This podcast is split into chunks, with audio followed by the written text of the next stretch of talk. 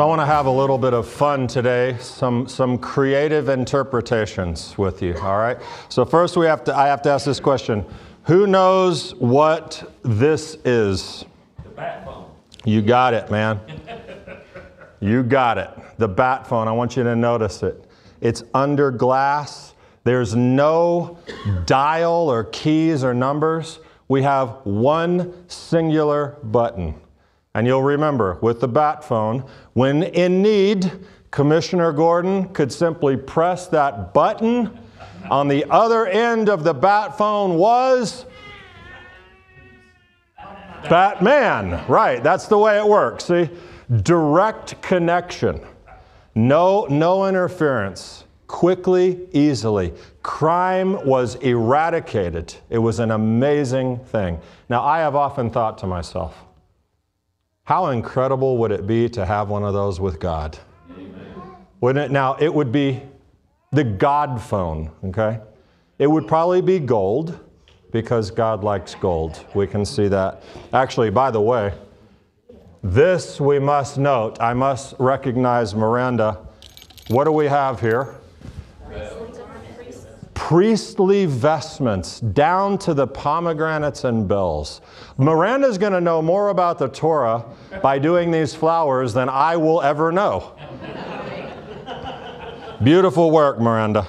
Anyway, think about it. When time you're in a tough situation, right? Something happens, you need something, you just simply lift the case, call God, answer given, right course of action taken, and in this case, you could literally say, God told me. How amazing, right?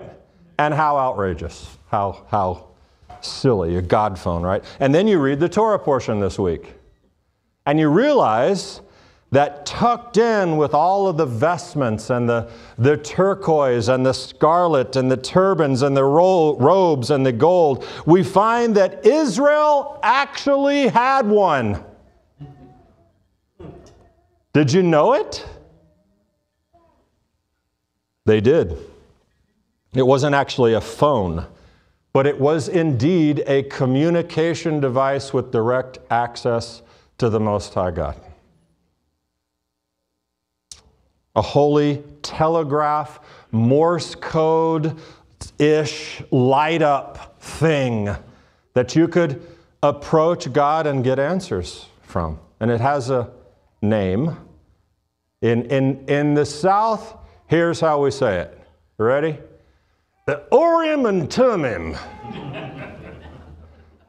the Urim and Tumim. In Hebrew, it sounds a little bit better. Ha'urim ve'et hatumim. The Urim and the Tumim.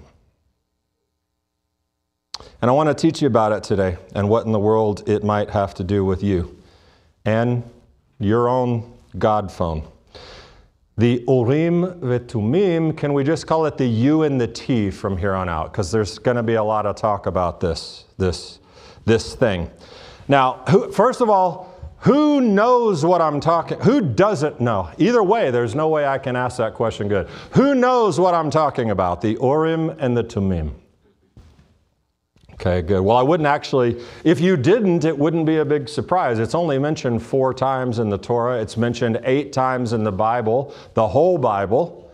Four of the times it's mentioned, it's about somebody who wasn't supposed to be using it or couldn't use it we find this one little verse tucked in Exodus 28:30.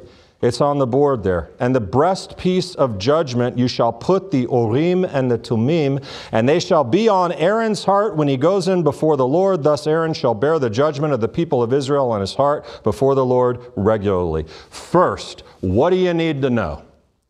You need to understand something called the Choshen, which is the breastplate right? We're talking about the priestly garments. The breastplate, I'm sure you've seen pictures of the breastplate. Now, it, the Choshen, it's a square garment. It's made of this intricate, in, intricately woven fabric set with 12 stones, each engraved with the names of one of the 12 tribes. And that's very important, by the way. Now, we often, you, you picture it, in many pictures, it's some metal, like, shield of armor thing that the priest, that's, that's not at all what it was. It's what we just looked at.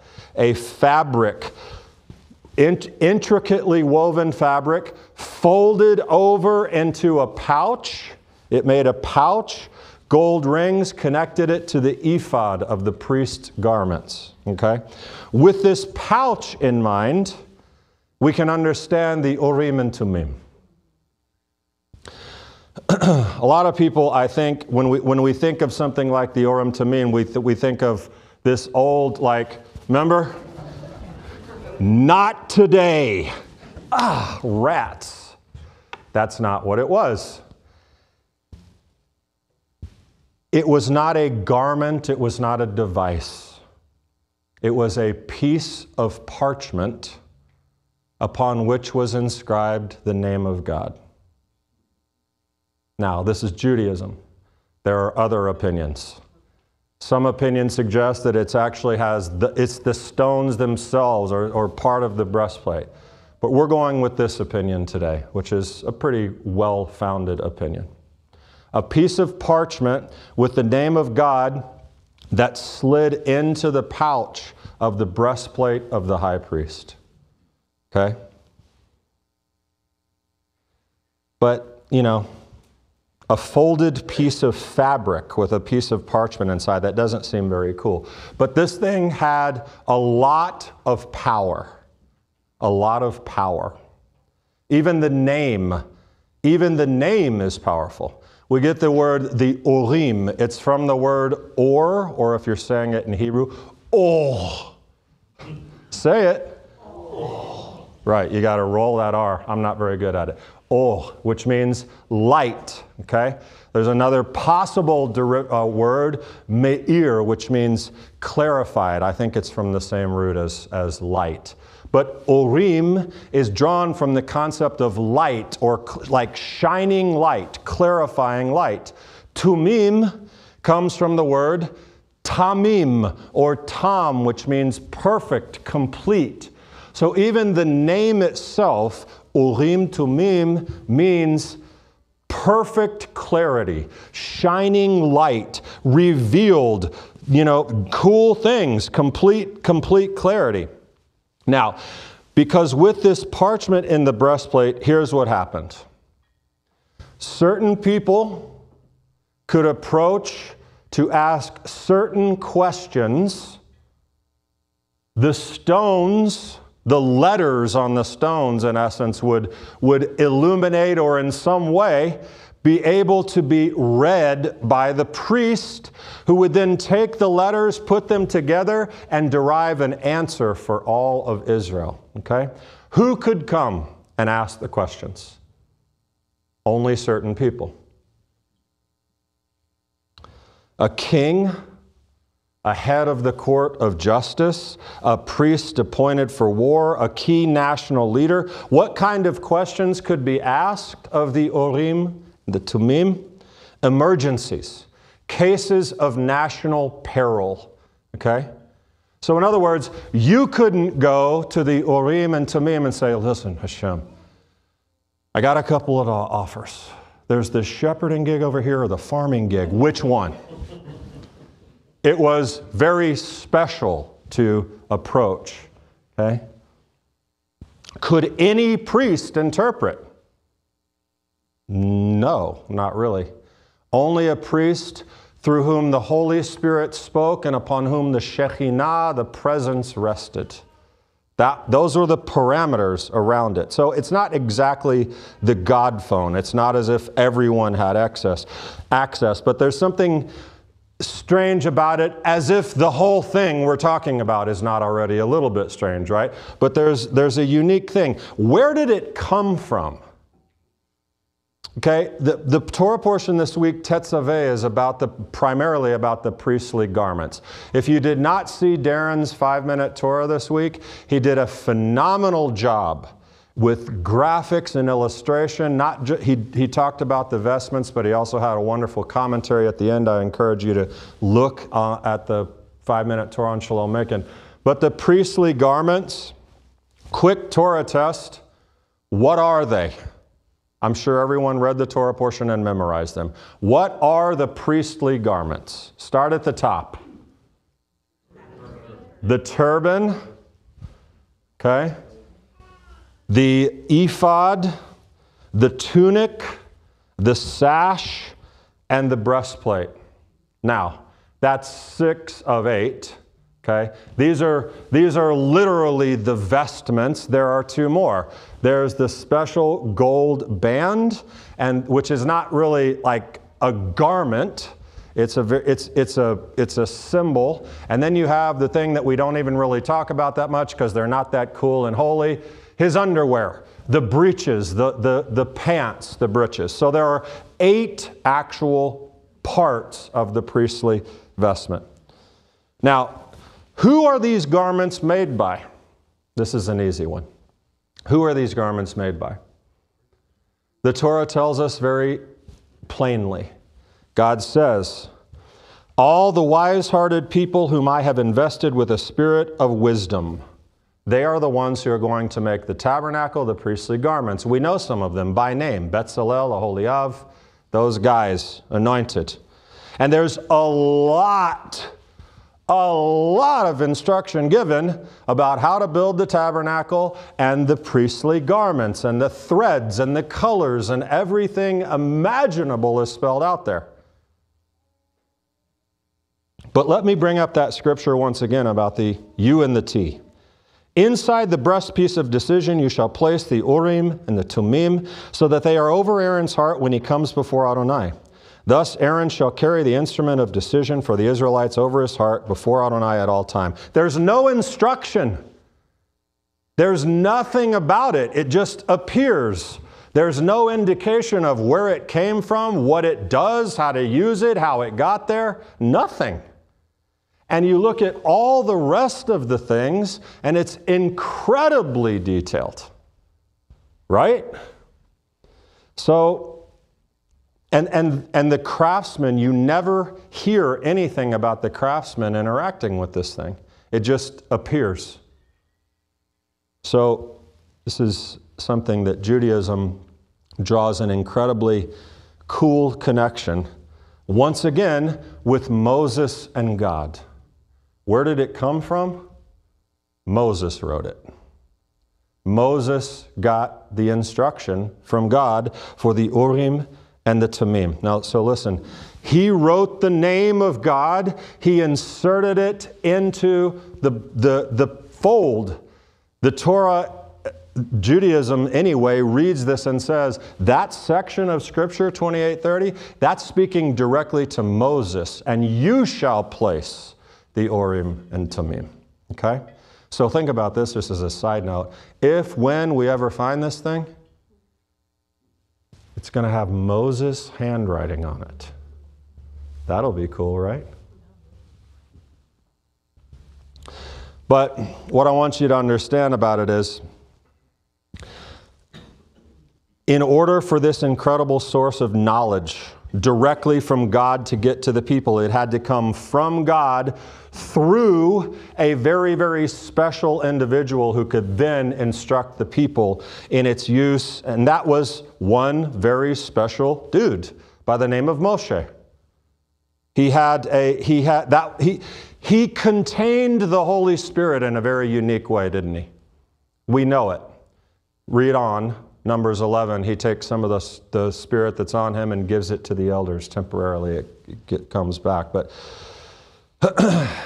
Sadly, the Urim and the Tumim were lost, not, not lost. Here's, here's one tradition King Josiah, the righteous king, saw what was coming, whether through prophetic insight or just simply looking around at his country and saying, Oh my goodness, we're doomed. That sounds familiar. He decided then that he would take the special holy parts of the temple and hide them away, along with them, the Urim and the Tumim. So, Gone. This thing was not in the second temple anywhere. We didn't have it. Now, wouldn't it have helped had it been in the second temple? Can you imagine how many crises might have been averted had you been able to go directly to God. Even today, actually, it'd be nice to have had it, to know how to deal with what's happening in Israel. But we don't, it was lost. The God phone went away. Or, or did it? I mean, in the most literal sense, yes, we no longer have it. We don't have a high priest. We don't have a breastplate. We don't have the temple in, in Jerusalem. But let me point out something. We talked about how the Thummim served as the, the it, was, it was, in essence, the fuel for the breastplate to be able to bring forth the message. Okay? What, I would ask you, is the where did the Urim and Thummim get its power? If it fueled the breastplate, gave it what it needed to communicate. Where was this piece of parchment with God's name getting its power from? The answer will surprise you. From Jewish, not Christian sources, the Urim and Thummim derives its power from the Ruach HaKodesh from the Holy Spirit. There's a very uh, mi- grave misunderstanding about the Holy Spirit that it was never in the Old Testament and it like showed up with Jesus and all of a sudden there it was. No. Moses had the Holy Spirit. The Holy Spirit is functioning in this way from God to his people to communicate. That was, that was the fuel, okay? God communication device, giving good instruction to those who were capable of, uh, capable of asking for it. But that was gone. Yet, in the Second Temple period, in a very different yet incredibly cool way, this ability shows up again powerfully in a way in which we all became beneficiaries. Stick with me for this. We learn that when studying this mysterious parchment with God's name written on it, placed into the fold of the Choshen, the breastplate on his heart, it functioned, it communicated to the interpreter by the Ruach HaKodesh. This is what the sages teach. So just think about that for a second. Thanks to Moses and his relationship with God, in unique cases, the people received instruction. Now consider this at a time in Israel's history during the Second Temple period when we were in absolute crisis. Judaism was at each other's throats between all of the sects. Roman sects, S E C T S. The, the uh, Roman occupation is there. There's so much going on, factions and fighting. No Urim and Thummim to consult. But one like Moses shows up. An even more unique connection with God, supremely special spiritual insight and knowledge, direct connection. As a matter of fact, he even, in a sense, might you guess who I'm talking about, by the way? He even, in a sense, held the name of God within him right? He did. And he returns at a time when Israel desperately needs to hear from God. When we think about Yeshua, you, you, see some interesting things. John 17, Holy Father, keep them in your name, which you have given me, right? Now we know what this means. You need to understand what the name means. It doesn't mean Jesus is saying, I am you, God.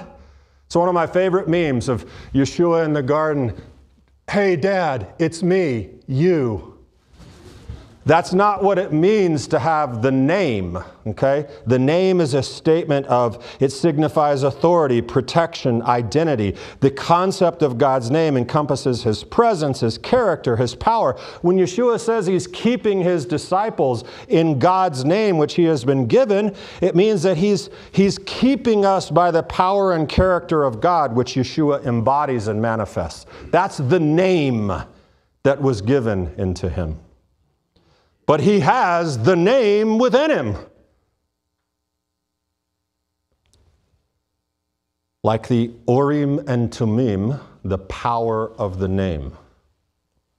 Furthermore, in John 12, I've not spoken on my own authority, but the Father who sent me. What I say, therefore, I say as the Father has told me. Where did he get his words? From God, as the Father instructed him. Yeshua communicated directly with God. In turn, he told and taught the people, just as the Urim and Tumim brought forth answers from God. Where did Yeshua derive his power? Well, a, source of his power certainly was encountered at the Jordan River when the dove comes down and rests. And what do we have? The Ruach HaKodesh. And from there he goes out and begins his ministry. Certainly he was empowered by the Ruach HaKodesh. So, the Urim and Tumim, powered by the Holy Spirit, Yeshua certainly powered as well by the Holy Spirit. Now, there's a bigger problem. He went away too. We lost, we lost that communication device in some sense. We, he went away. Ah, the twist. The amazing, wonderful twist. The fuel of the Urim Tumim, the source of Yeshua's power, was made available to us, all of us, right? In a, in, in a one of a kind kind of way. The power of the Spirit was made available to us. The Holy Spirit's function, as you heard the term paraclete, right?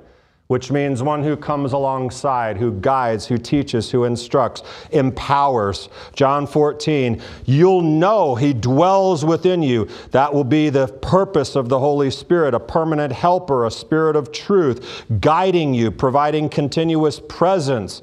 The helper, he says in John 14, will teach you all things and bring to your remembrance all that I have said to you. The purpose ensures that Yeshua's teachings continue to guide even in his physical aptitude absence, and it happened in a sense before.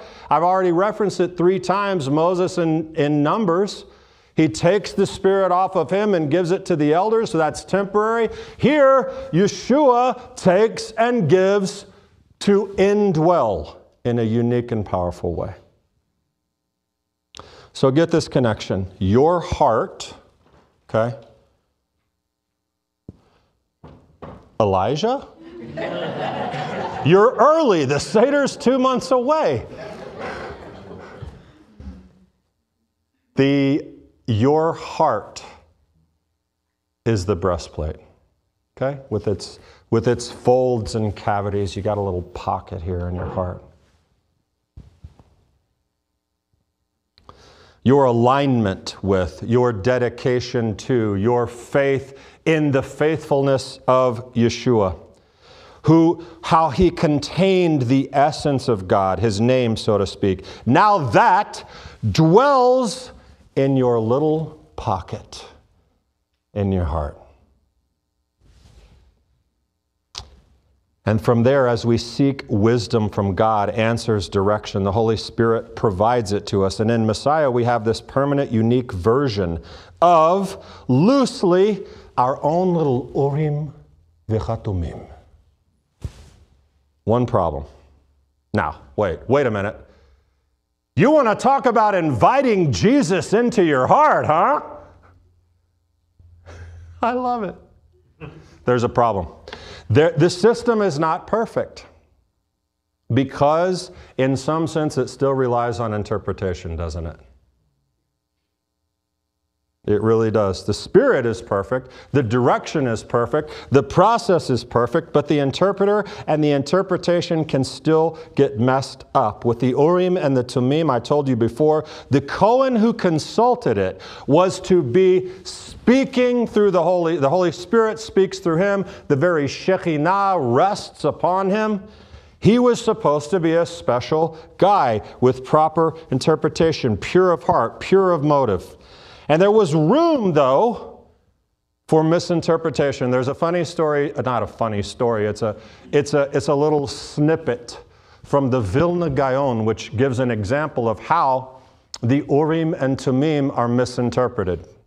It has to do with Hannah. You remember Hannah and the high priest Eli and his son, her son, who would be Shmuel. And she went and he's watching her and she's in desperate prayer. And what does he think?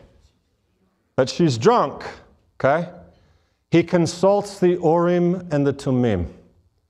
The letters emerge from the Urim Tumim, which he takes and orders into a word that means a drunken woman. Sadly, it turns out, he misinterpreted, spelled the word wrong. It meant a wholesome woman. So the interpretation and the interpreter matter. Now, how incredibly relevant is that to us and the Holy Spirit? Right? Paul, I got a word for you. The Lord told me, you need to be doing this. Holy Spirit revealed it to me. God told me how much abuse of the Holy Spirit has taken place because the message is misinterpreted and the interpreter is off. A lot, I can tell you, a lot. And there's ridiculous things that occur in the body of believers, supposedly fueled by the Holy Spirit. So it matters, but the opportunity is there for us. That's the thing that we must understand. In this unique and completely cool Orim Vitumim sort of kind of way. This metaphorical interpretation I'm giving you, but it illustrates this beautiful thing from the transition of the physical breastplate Urim Tumim to, to the work of Messiah. You want to talk about what has Messiah ever done for me? Well, that's a pretty big thing. He, he placed this within your breastplate. And it guides you, right? Now, interestingly, and, and I'll, I'll conclude here. The Urim and Tumim factor into the eschatological hopes of Judaism, very much so. Why? Because all of the, the great hope is that the temple will be rebuilt. The third temple, and along with that comes the priesthood, and along with that comes the parts of the temple, including the Urim Hatumim. But here's an interesting thought. If Messiah is there, we don't need it.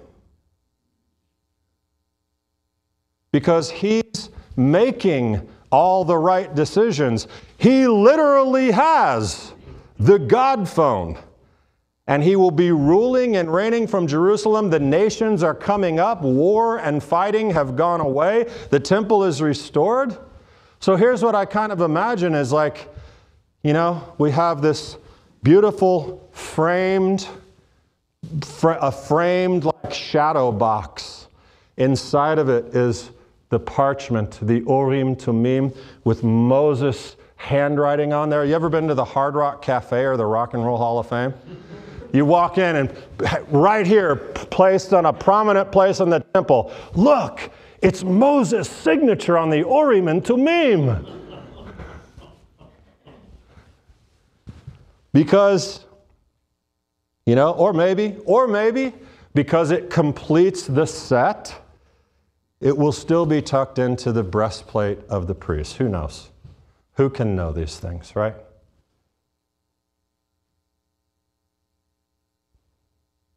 But until then, this, the uh, Urim and Tumim certainly incredibly cool, mysterious. Literally mentioned in the Torah. It's not made up. It's not, it's not, it's not Kabbalah. It's not mystic. It's, it's there, though I love mysticism and Kabbalah. But that's not what this is. It's there. And we learn about it and we see how it's to be used. They were part of the high priest's garments, divinely ordained connection. And how beautiful to see this connection here. The uniquely connected Redeemer, Yeshua, who was to come according to Moses. In him, so it turns out, we have been given our own connection. That's a gift. That's a big deal to help you navigate this life in your own situations. No, it's not as clear as picking up the God phone and seeing if you should take that job or this one or deal with all of life's problems. It's still, you know, it, it's, it's not that, the light up stones and interpreter, but the truth is that's your job. That's your job in this way. Do your best do your best, like the high priest who was supposed to be, seeking holiness and, and, and having the presence of God resting upon him. Strive to be like that so that you're able to hear what the Spirit communicates to you, your own Urim Vitumim, directly speaking to you. Make sure your God phone is charged up, turned on, getting signal, my friends. Because Batman can't help you in this life. But an incredible connection with the creator of the universe can take you a long, long way. Shabbat Shalom. Please visit our website, shalomacon.org, to learn more about us, join our live services, access other teachings, sign up for our newsletter, join our private network that will connect you with our greater community from around the world, or contribute to the work of Shalom Macon. Thank you for watching, and we look forward to connecting with you.